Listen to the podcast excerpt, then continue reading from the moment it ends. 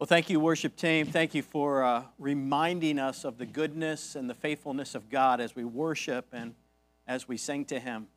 You know, I've been thinking about that, uh, about the goodness of God this week, especially as we're living in a time of uncertainty in our world today, with so many things that seem uncertain, whether it's the economy, the uh, politics, uh, whether it's relationships or things that people are going through personally.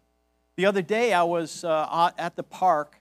Uh, Lori and I were at the park taking our dog for a walk, and we met this woman, and she had her three grandchildren with her.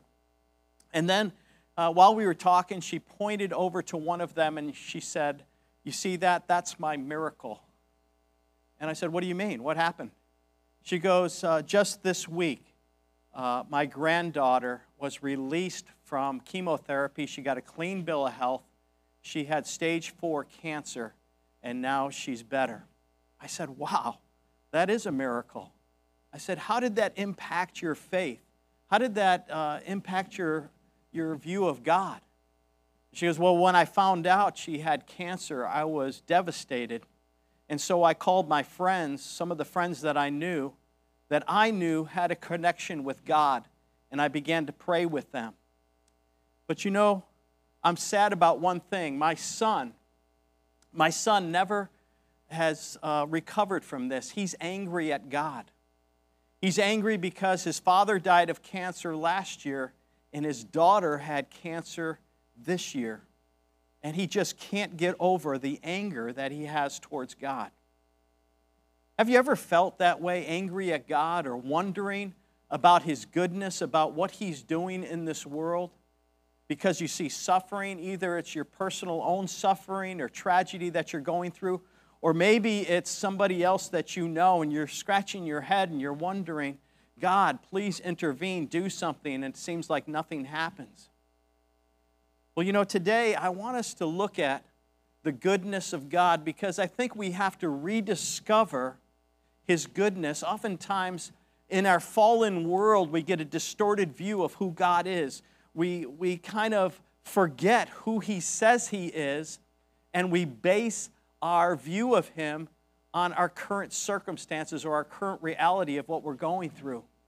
And God wants us to have a view of Him that comes from His Scripture, that comes from His heart, that is imparted to us by the Holy Spirit. So I pray today that your capacity to understand the goodness of God would only grow and develop. That through this message and through the Word of God and the things that you hear today, your capacity for understanding God's goodness will just increase and develop even more. You know, the scripture talks about God's goodness, and it says it over and over again in the scripture. Uh, the Lord is good and a stronghold in the day of trouble. Praise the Lord, give thanks to the Lord, for he is good. His love endures forever. And then Psalm 119 says, Lord, you are good and do good. You are good and do good. I could list a hundred different scriptures that declare God's goodness. And what God wants us to understand is His goodness. You know, goodness defined is the quality or state of being kind, honest, generous, and helpful. That's a definition from dictionary.com. And A.W. Tozer, he even has a better definition of this. I found it fascinating in uh, the knowledge of the holy. The goodness of God is that which disposes him to be kind, cordial, benevolent, full of goodwill toward men. He's tender hearted and quick sympathy, and his unfailing attitude toward all moral beings is frank and friendly and open. And by his nature, he's inclined to bestow blessedness, and he takes total pleasure in the happiness of his people. Have you ever thought about God like that? Have you ever allowed that to his goodness to capture your imagination? He does it through so many ways. He's revealed His goodness through His creation. He's done it through calling people to follow Him, giving them the free will to decide if they want to follow Him or not. But, but then intervening in their lives and calling them to follow him. And he gives us second chances and multiple chances to enter into this relationship with him. You know, one of the classic encounters that God ever had with a human being was the one with Moses. And it's one that's fascinating, and I always like to look at it. It's in Exodus chapter 33, but let me give you a little bit of the background. Moses has brought the children of Israel out of Egypt and is on his way to the promised land. And then God is giving him the Ten Commandments and the book of the law and revealing those things to him for 40 days. And he comes down off the mountain with these tablets that have been engraved by the finger of God. And while he's walking down that mountain, him and Joshua hear the partying that's going on. There's 3,000 people within the camp of a million that have decided that Moses has been up on the mountain too long, that they need a God that they can actually see. And so they get their gold together, they give it to Aaron, they put it in a burning uh, fire, and out comes this golden calf. And they begin to worship this golden calf and say, This is the God that delivered us out of Egypt. And they begin to worship this image, this idol. Moses is furious. He takes the tablets that has just received from God and throws them down on the ground. And he can't believe that they have turned and rebelled against God so quickly, this group of people. In the end, God deals with this rebellion. But in the midst of it, right afterwards, in chapter 33, Moses is asking God, he's saying, Lord, I need your presence. Your people need to know that you will go with them, that you will not abandon them if you lead us into the promised land. See, Moses understood and knew that the people of, of God needed to understand who he was and what he was really like. And so, Moses, in his boldness, he says, Show me your glory. Show me your glory, Lord. In verse, it says here in verse 19 to 33, he says, And the Lord said, I will cause all my goodness. Listen to what he said. I will cause all my goodness to pass in front of you, and I will proclaim my name, the Lord, in your presence. I will have mercy on whom I will have mercy, and I'll have compassion on whom I will have compassion. When Moses asked to see God's glory, God reveals his goodness, all his goodness. Isn't that amazing? God could have revealed a lot of different attributes, but he chose to reveal his goodness and his generosity to Moses because that is what the people needed. They needed to be convinced that God was good. J.I. Packer says this within the cluster of God's moral perfections, there is one in particular to which the term goodness points. The quality which God especially singled out from the whole when proclaiming all his goodness to Moses, this is the quality of generosity. It's generosity. Packer says the goodness of God is a part of his generosity. Uh, Packer goes on to explain that generosity expresses a simple wish that others should have what they need for them to be happy. Have you ever thought about God like that? That He's longing to reveal his goodness to you, that He loves you so much that He's generously disposed towards you for your benefit, for your good. Wow, if we could grasp that, if we could imagine God this way, as He really is, full of generosity and goodness, it would impact how we think, it would impact how we live, it would impact how we treat other people. I believe it would transform our lives. And the goodness and the generosity of God is one where He's, he's disposed to it. It's who He is, it's His character.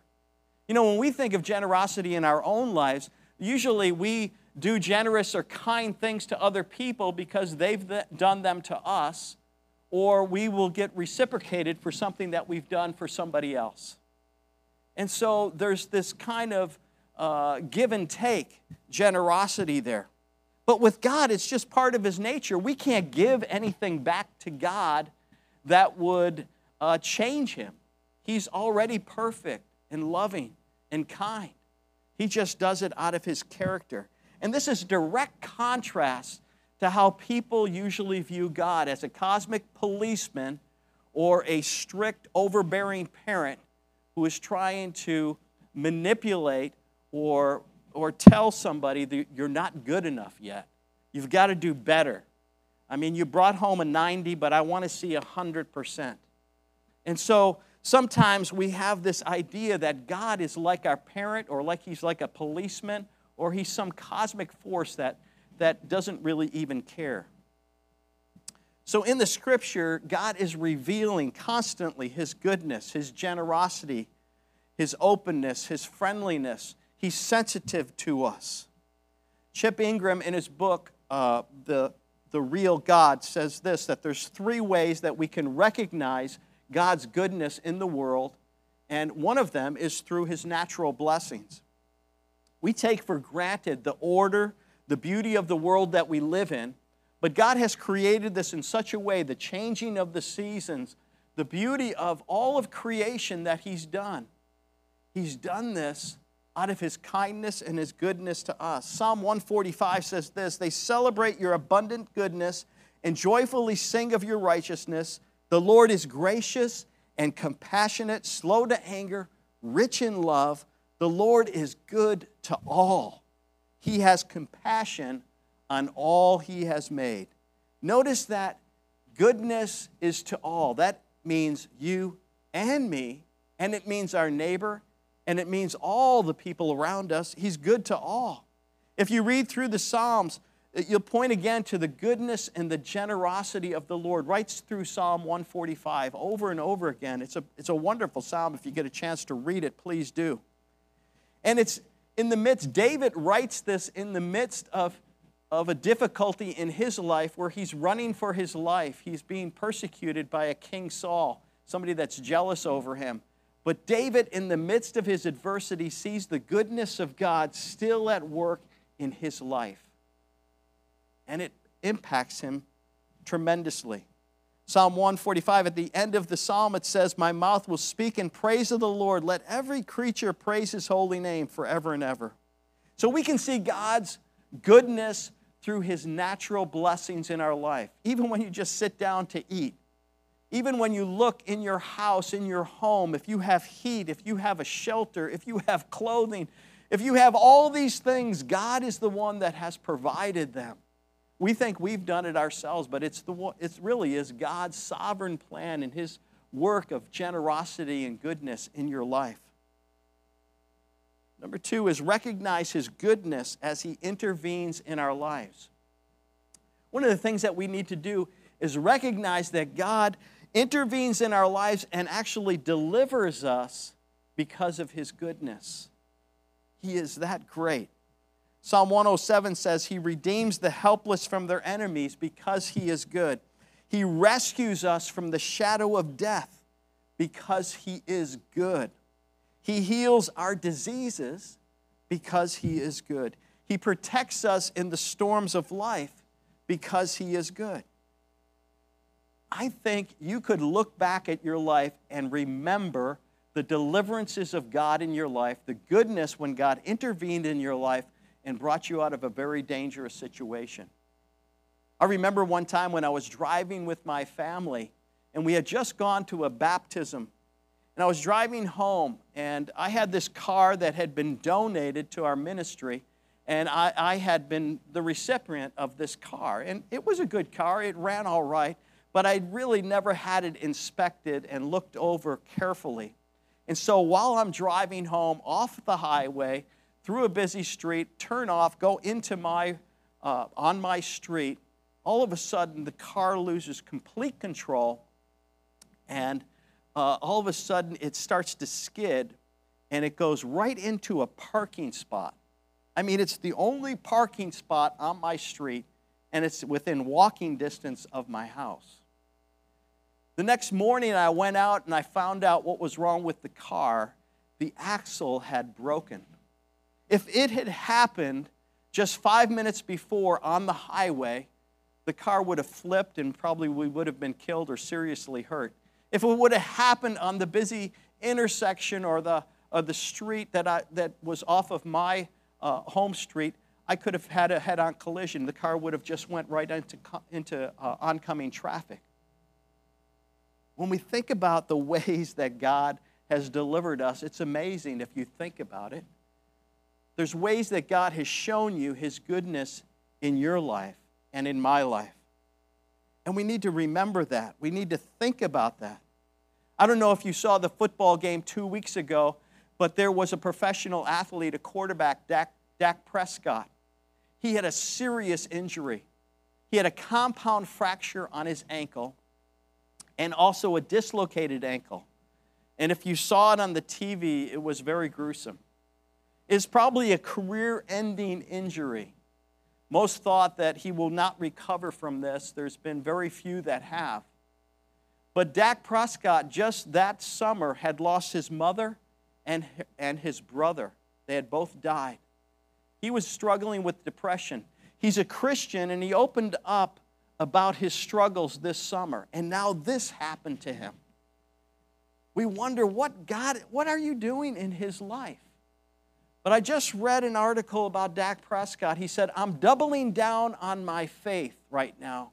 I'm believing and trusting God for the future, that He can help me, that He can help me heal, that He has a purpose and a plan in all of this.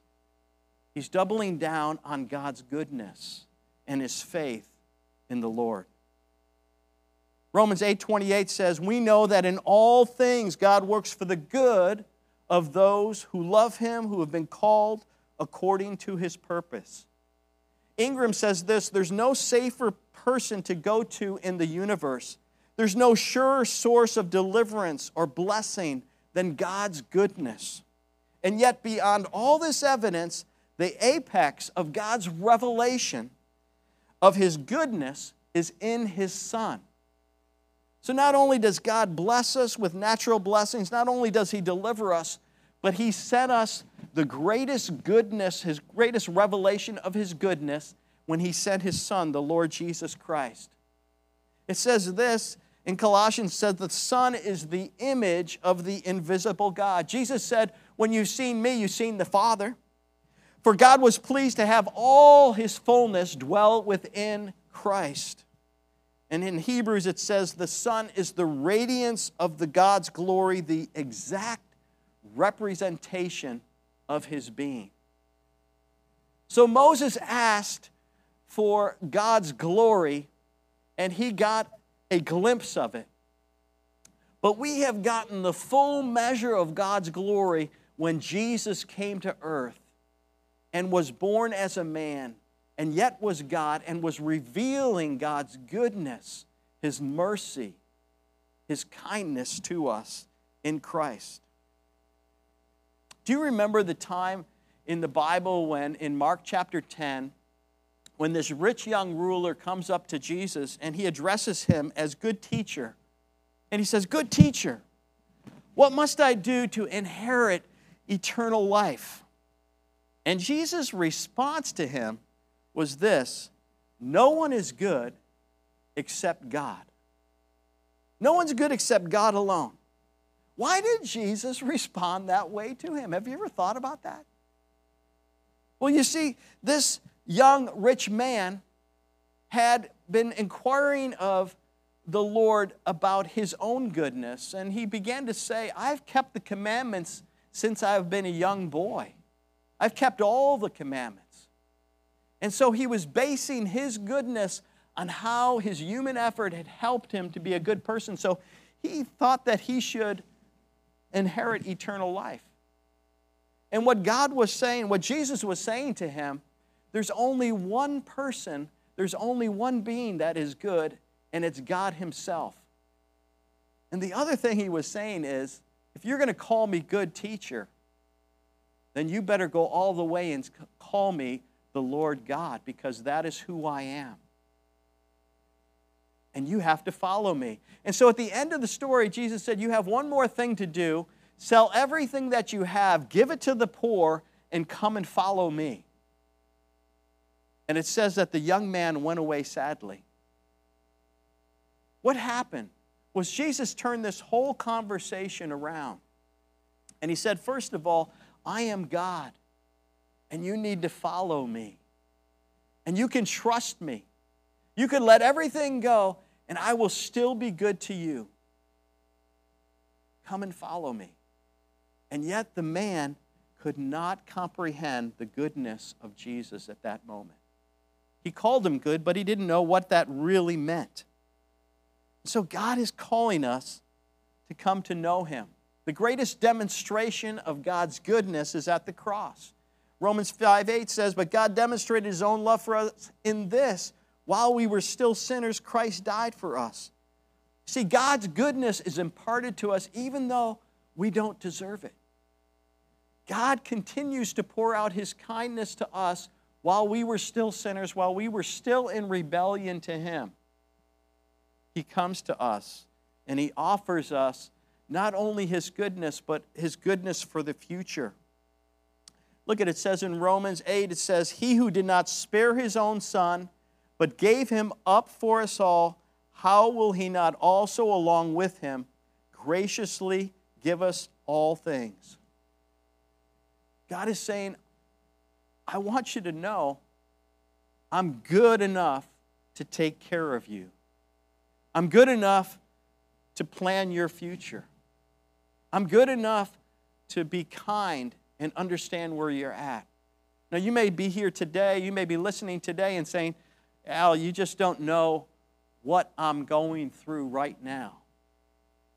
Or you don't know what this person I know is questioning right now. And, and I know, I may not know all of those things, but God knows it. And God understands it. And if you come to Him, He has a way of working things out in your life that will be for your good.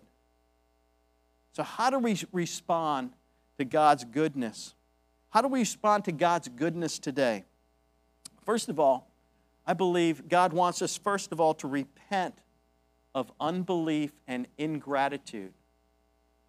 Why do we do that? Why do we have to repent of unbelief and ingratitude? Because God calls us to understand and see Him as He really is, as the God who is good.